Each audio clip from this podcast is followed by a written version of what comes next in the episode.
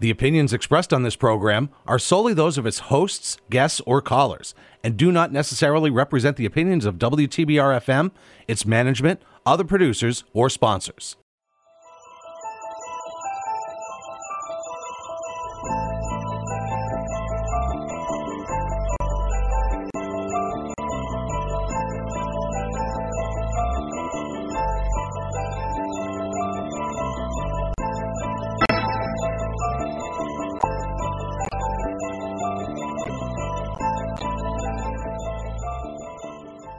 Just a slight warning for this program, it's a little mature for kids.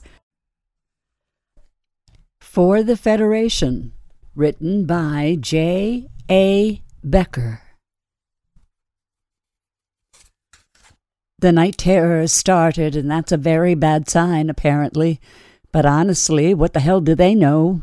Not a damn thing, if you ask me. I'm frenzied and worthless, kneeling beside Sam, singing to him, holding his little body down to stop him from hurting himself. He's totally gone, eyes black and swinging his arms and screaming in a life and death battle with the little monsters in his head. I shake with rage and choke back my tears. I want to reach into his brain and pull the little blighters out and crush them between my razor red fingernails one by one. And then I want to punch Craig as hard as I can in his square, strong jaw for bringing us here to this not even partly annexed, stinking swamp planet and for bringing us to that fetid bog where they crept into Sam's ears on little sticky legs and wrapped themselves tight around his brain. And for the Federation doctors who don't know anything about anything.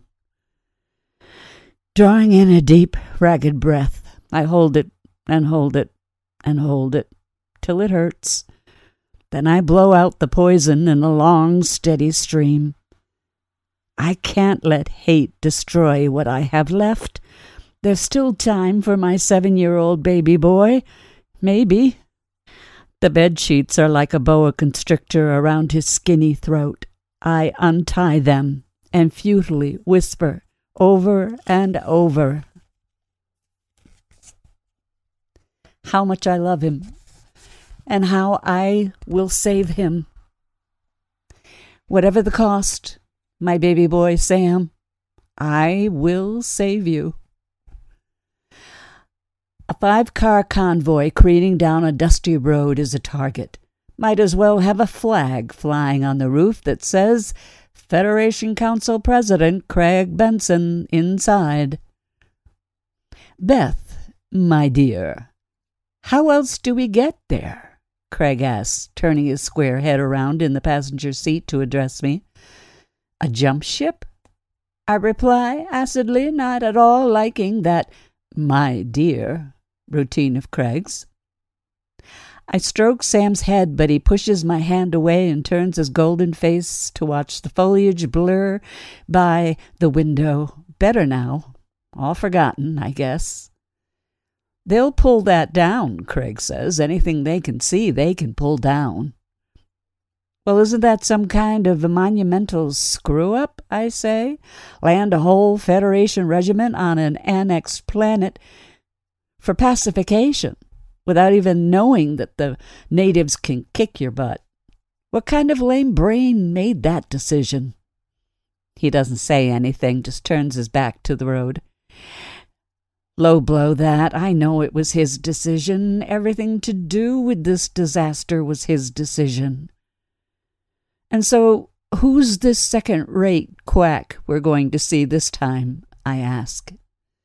I've got to dial it back, but it just keeps bubbling out. Retired Colonel Max Benson, Craig replies. He was a doctor in the biotech corps.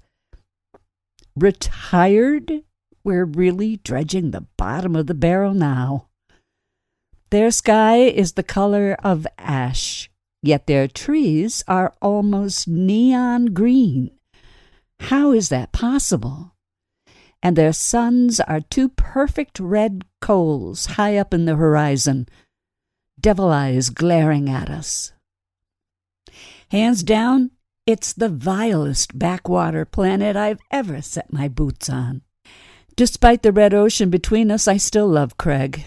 It sickens my heart right now, but I do. I have to remember that the weight of 250,000 Federation lives and all the lives of this planet's inhabitants are on his shoulders, and Sam's too.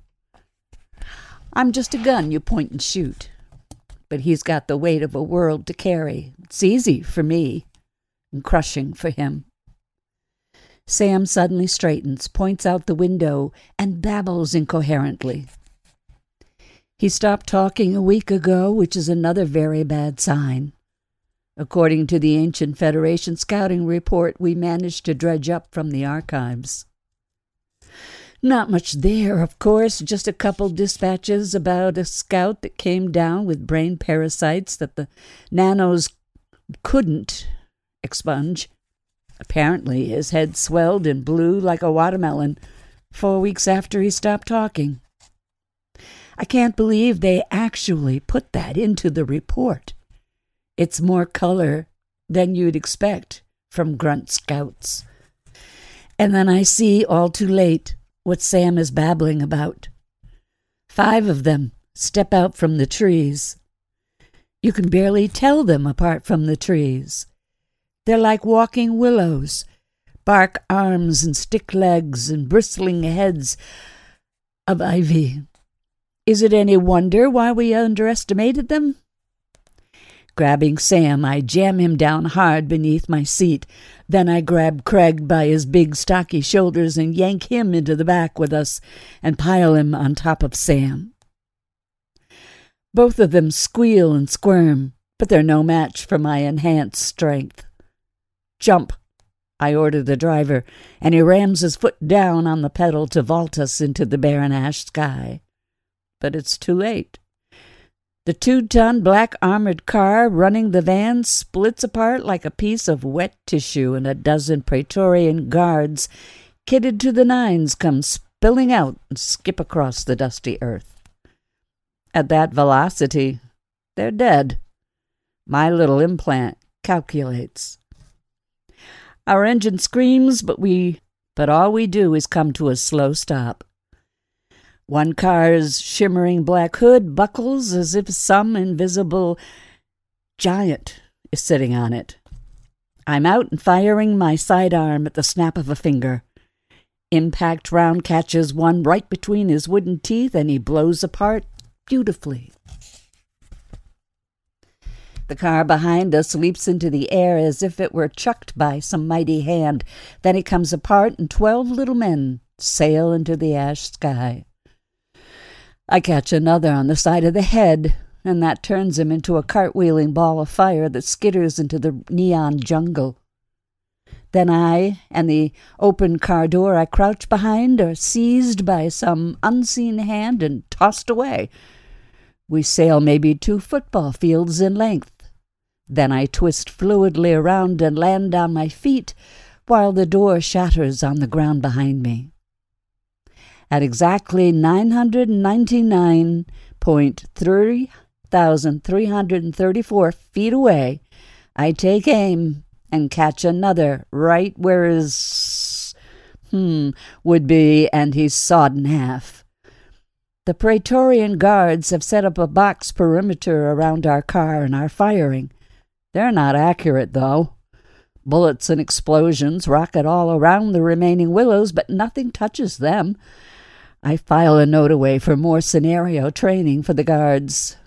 Scenarios I will run personally. Running now, quickly closing the gap between me and Craig and Sam.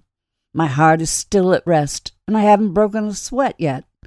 Still, even at this age, I amaze myself. Twelve black armor clad Praetorian guards stand in front of our car, suddenly blast apart like bowling pins and scatter into the sky. Running, I jump fifteen feet into the air toward them and straighten into a perfect arrow with my handgun at the tip, and I take aim. I am death on a lightning bolt, and they have no chance whatsoever. Sam steps out of the car and into my line of sight. Mid-air, I twist sideways and re-aim around him. Then I feel a gentle hand on the back of my neck, which presses down and steers me headfirst into the earth. The impact snaps my neck, and the world goes dark. Some internal clock somewhere inside me is broken, so I've no idea how long I've been out. I shake my head to realign myself. A foiled assassination attempt on Craig five years ago shattered my spine. The hard mercury replacement has partially liquefied and nearly reformed the crack in my neck. There's no danger. We're back at the base. I can tell from the cold steel walls. And Craig is still alive, or they would have put a bullet between my eyes for failing to protect him. A startled thought rockets through me. Sam, is he okay? I pause and consider that train of thought. Truly, I am a monster, not a mother. My last thought should have been my first thought. I snap up to a sitting position, and they're both at the end of the steel table. Sam, untouched, golden hair falling over his eyes, not a scratch on his seven year old slender frame. And Craig, a tall, square gorilla with a deep, bloody gash across his forehead that I realize was from me when I jammed him beneath seats. It's not a reunion written for the movies. Sam doesn't move. I lug my bleeding, broken form with a dozen tubes attached to it across the table to put my arms around him. He doesn't hug back. His eyes are black, and those nightmares are now visibly bubbling beneath the skin of his forehead.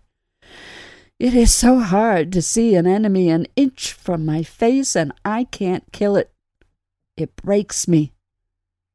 Beth, they assure me you're okay, Craig says, putting his long arms around us. You're going to be fine. His heart rate is elevated, body is rigid, stress cracks. Splay from the corners of his blue eyes, very unlike him. Are you okay? I ask. Why the hell are you thinking of me right now with you nearly destroyed on the table? Stop thinking of me. I don't deserve it and he suddenly backs away. Sam makes some screeching noise and covers his ears, leans into me for protection. Shock cascades through me. Never once has Craig ever yelled at me. Despite being through hell together, he always maintained his game indifference. I'm sorry, he said. I'm sorry. He touches Sam's shoulder, who shies away from him.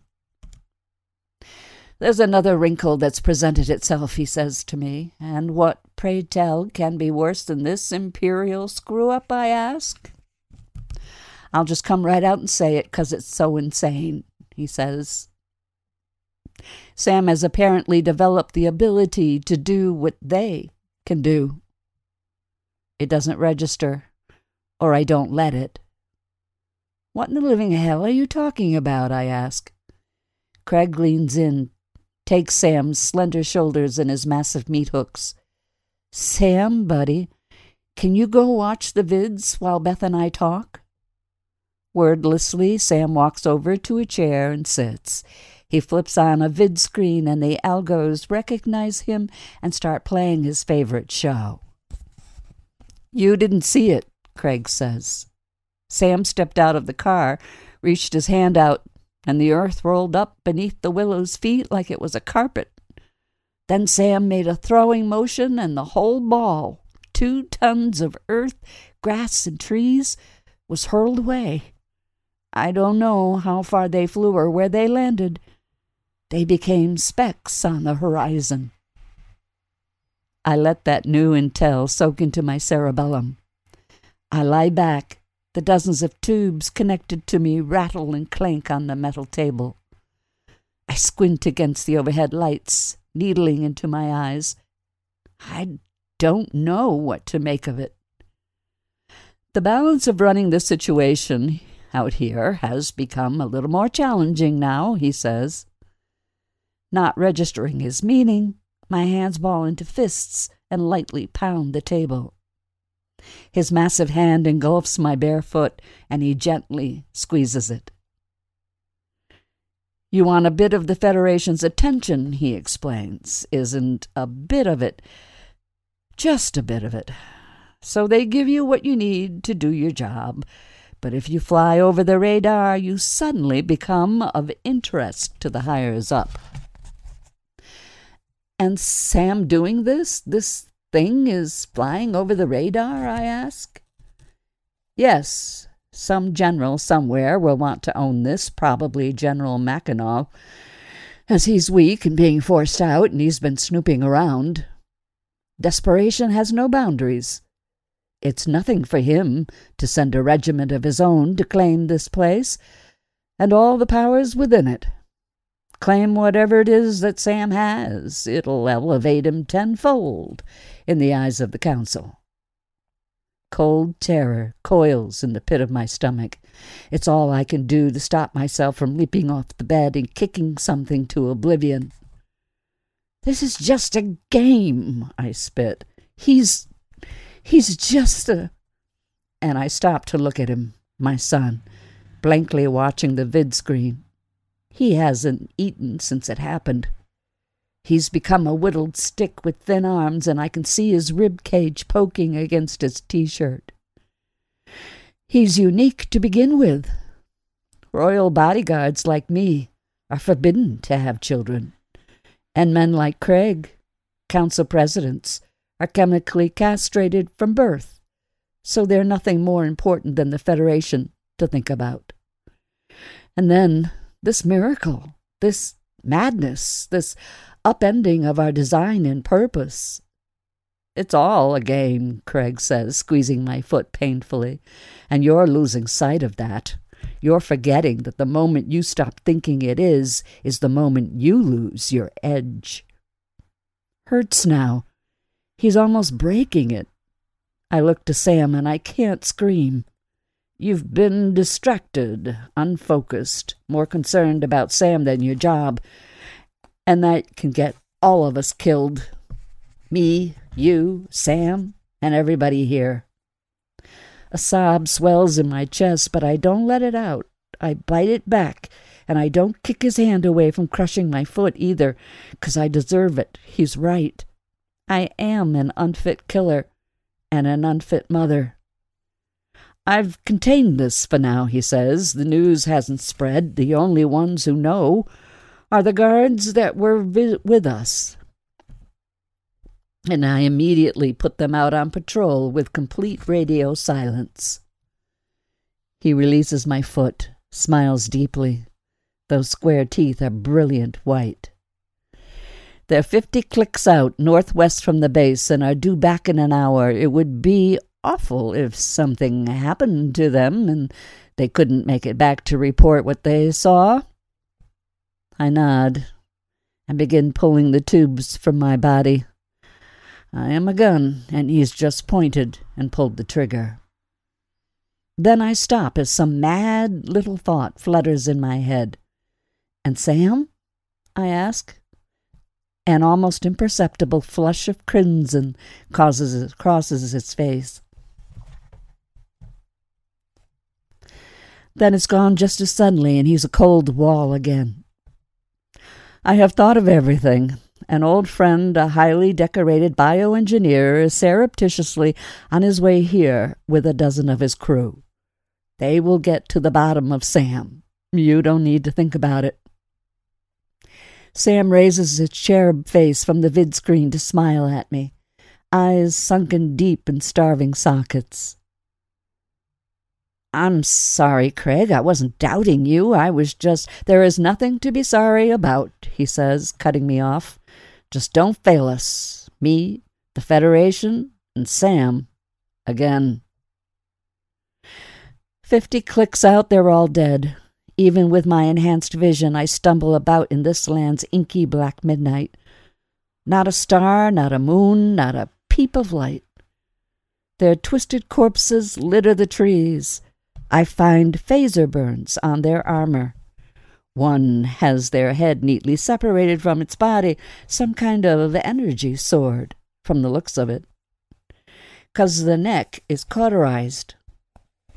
Another has a perfect hole burned through the center of his forehead. And as I'm bent over admiring the marksmanship, I turn my head ever so slightly, and that's what saves me from having it cut off. The killer doesn't make a single sound, just creeps up and slices at my neck with an electric blue blade, which crackles a centimeter by my neck. I roll and roll, and then I'm up on my feet and firing. But whatever it is, they're gone. Then a foot fills my face, and I fly back about ten feet from the blow and slam up against a tree.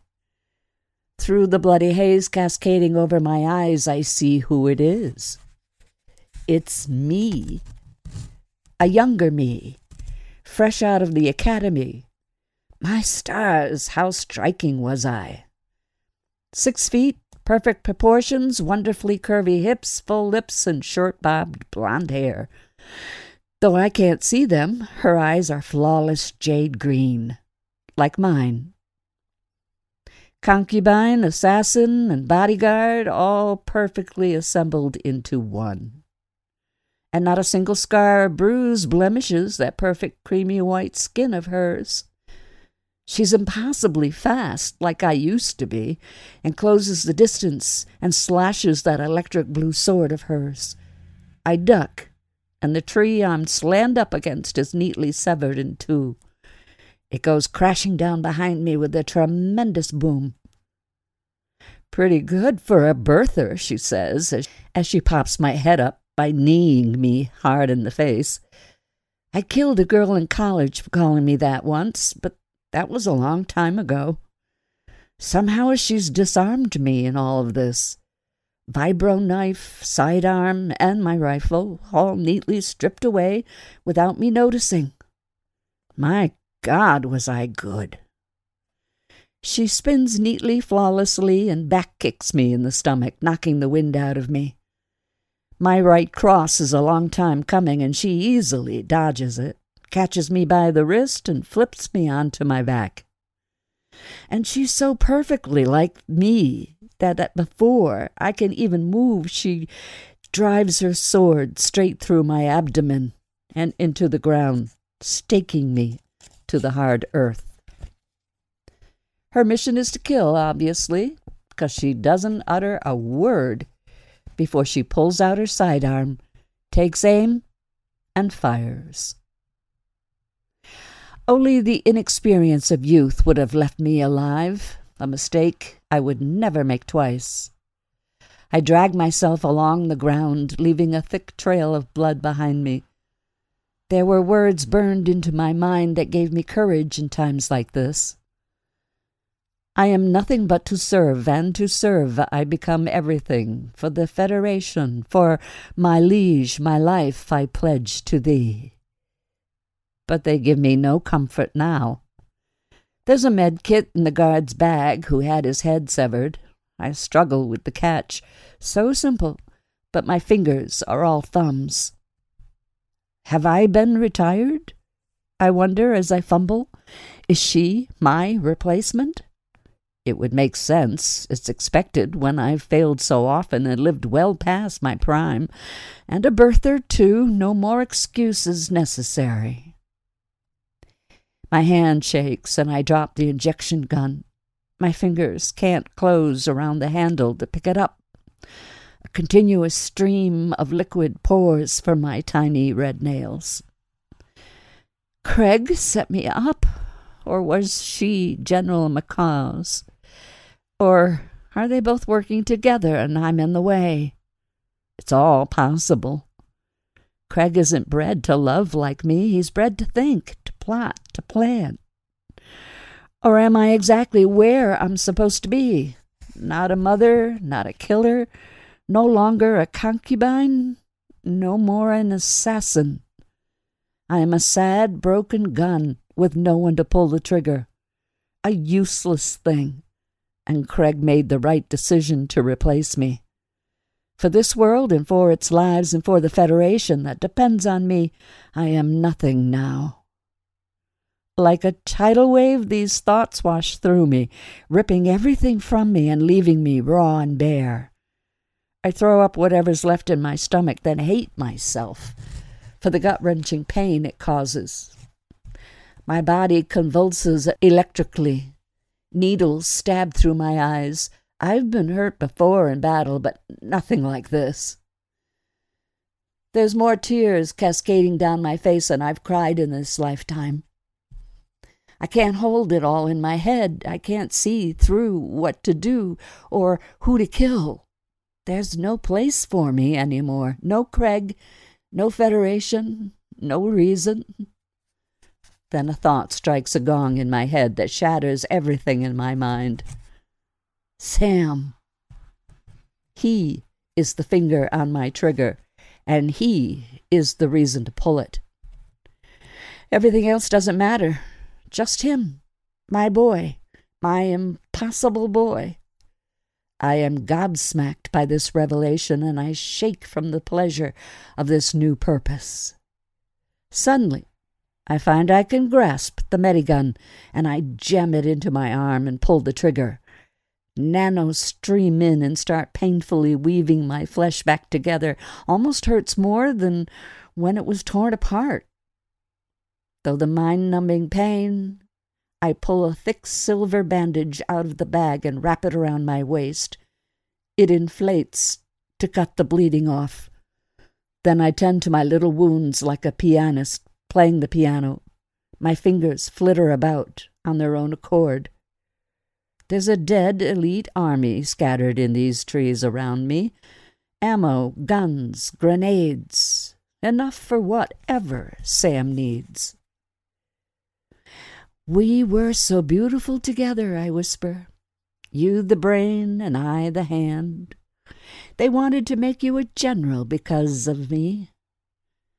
No higher honor for our pairing, do you remember? Craig is dead asleep beneath me, nestled snug in our bed. His guards lie in the doorway, broken. Very poor training. I blame myself.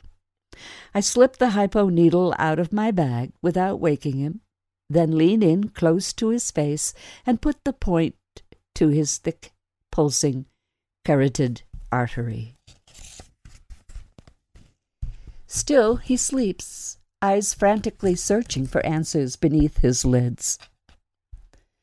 I know it's conditioning, I know it's genetic, and I know it's orders, but no matter how it's come about, I still love him. That part of me I just can't kill. A quick jab and he's out.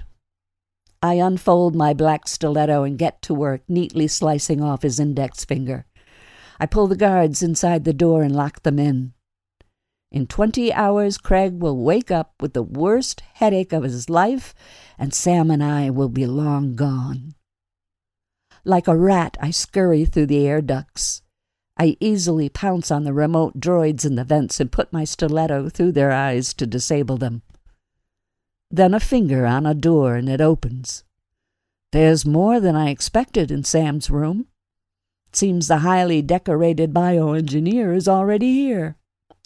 Sam is out on his bed and hooked up to five different machines. A long lobotomy like laceration across his forehead nearly makes me cry out. I slip inside and gently close the door behind me. He is so impossibly thin beneath his sheets. He's barely there. Now I know why they can't take them out. On the monitor, I can see them in his head. They're far more active than I realized. They look like black leeches squirming through the tender folds of his cerebellum. His head is a wriggling ball of them. I carefully shut off the monitors so as not to set off an alarm. Then I gently unhook the wires and tubes coming from him. He doesn't stare. He's in a mild medical coma. I have no plan but rescue. After that, it's anybody's guess. For the first time in my life, I'm running without a full battle strategy. There was no time for anything else.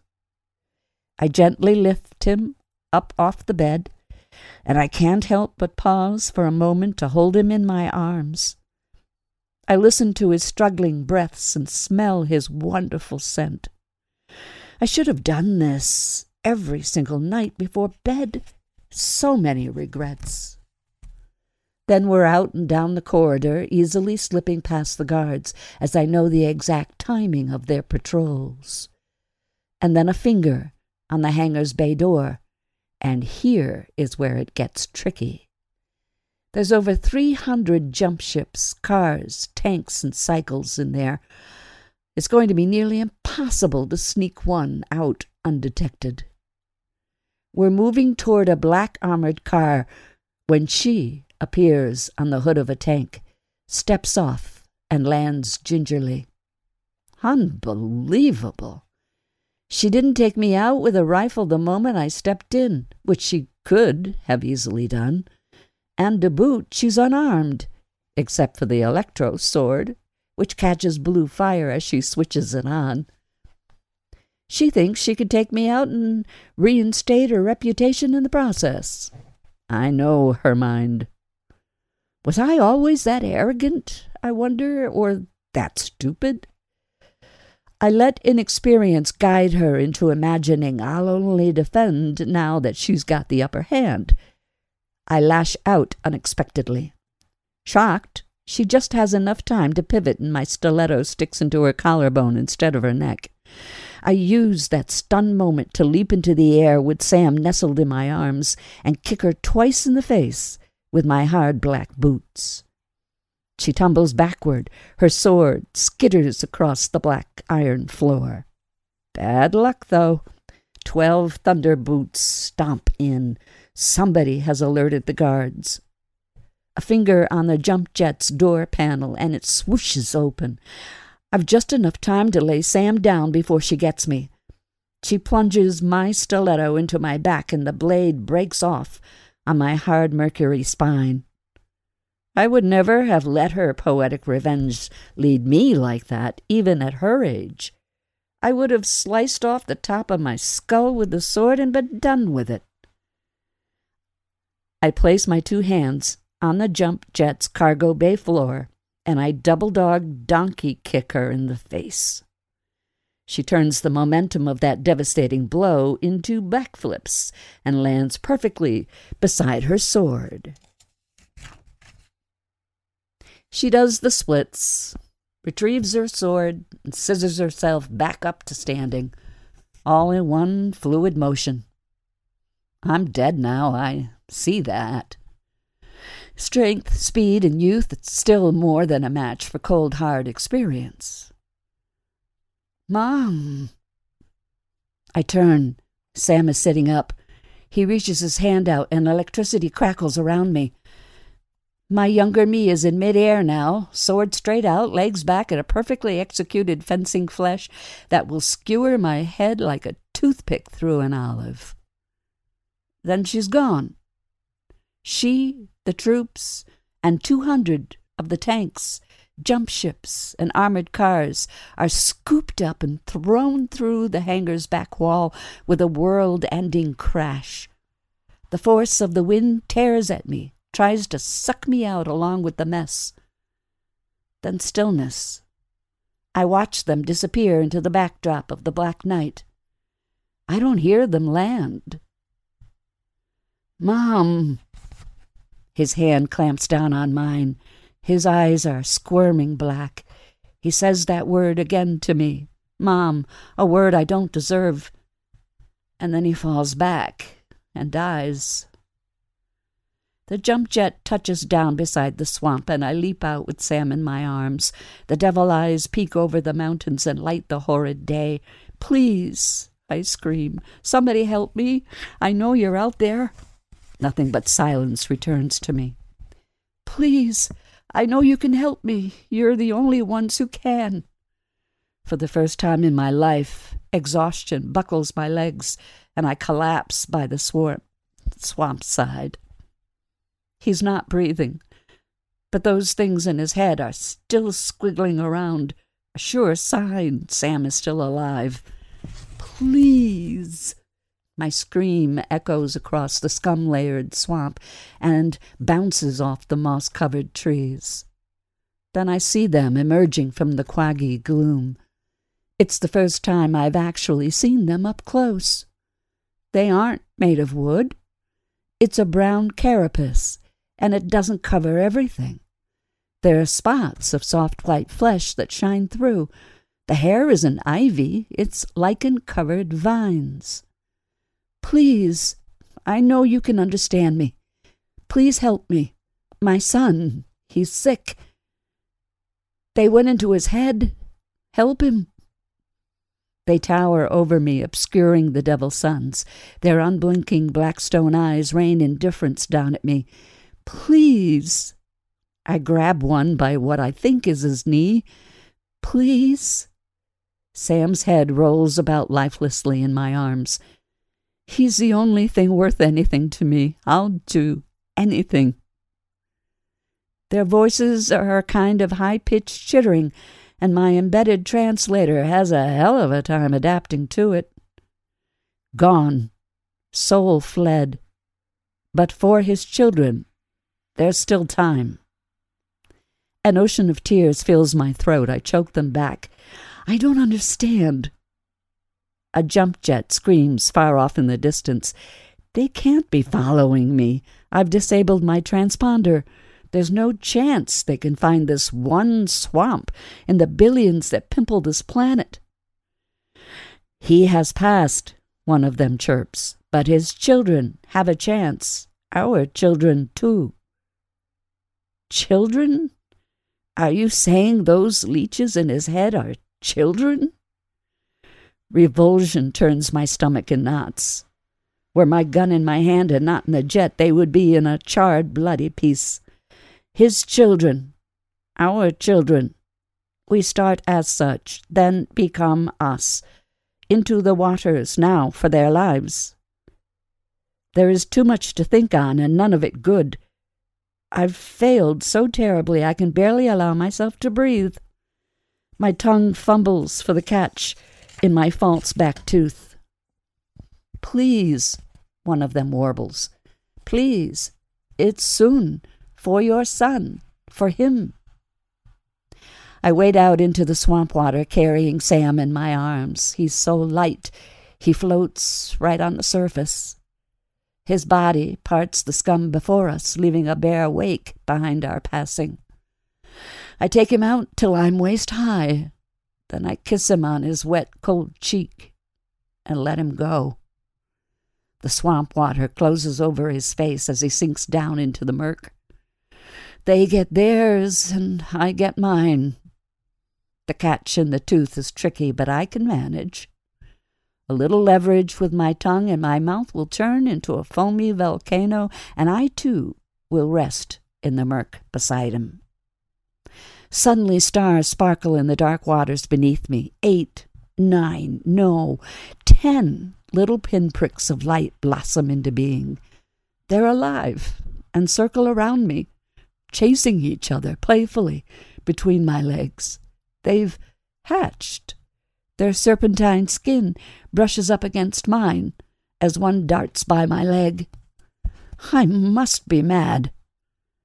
It's all built up, and I've snapped loose from the few pieces of foundation I had left.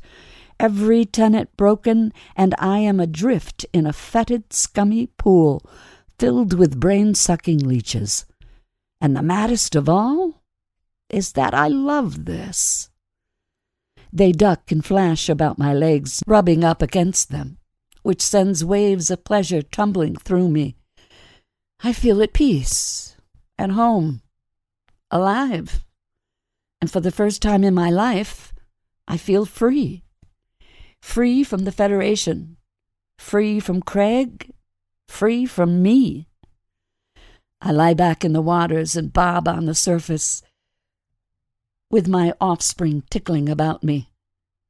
I am mad, mad, mad, and I love it. Then a voice shatters my blessed peace. Beth, You are categorically, Section 8, completely mentally unfit for service. Abruptly, I stand.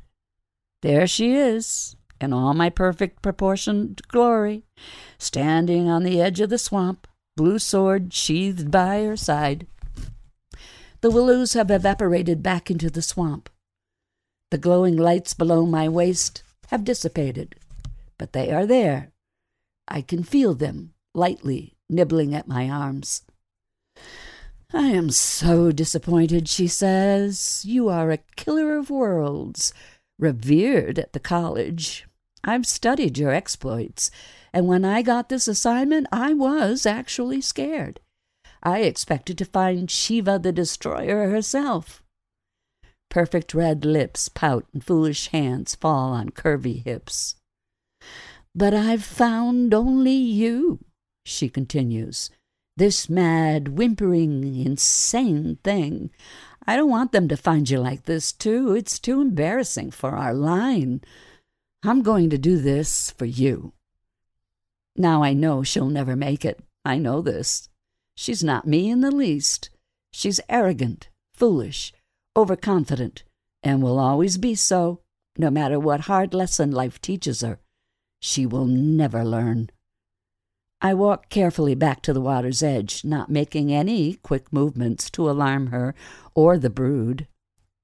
Craig is out and my General Macaw is in, she says diffidently. And that's how they tell you that someone that you love is gone.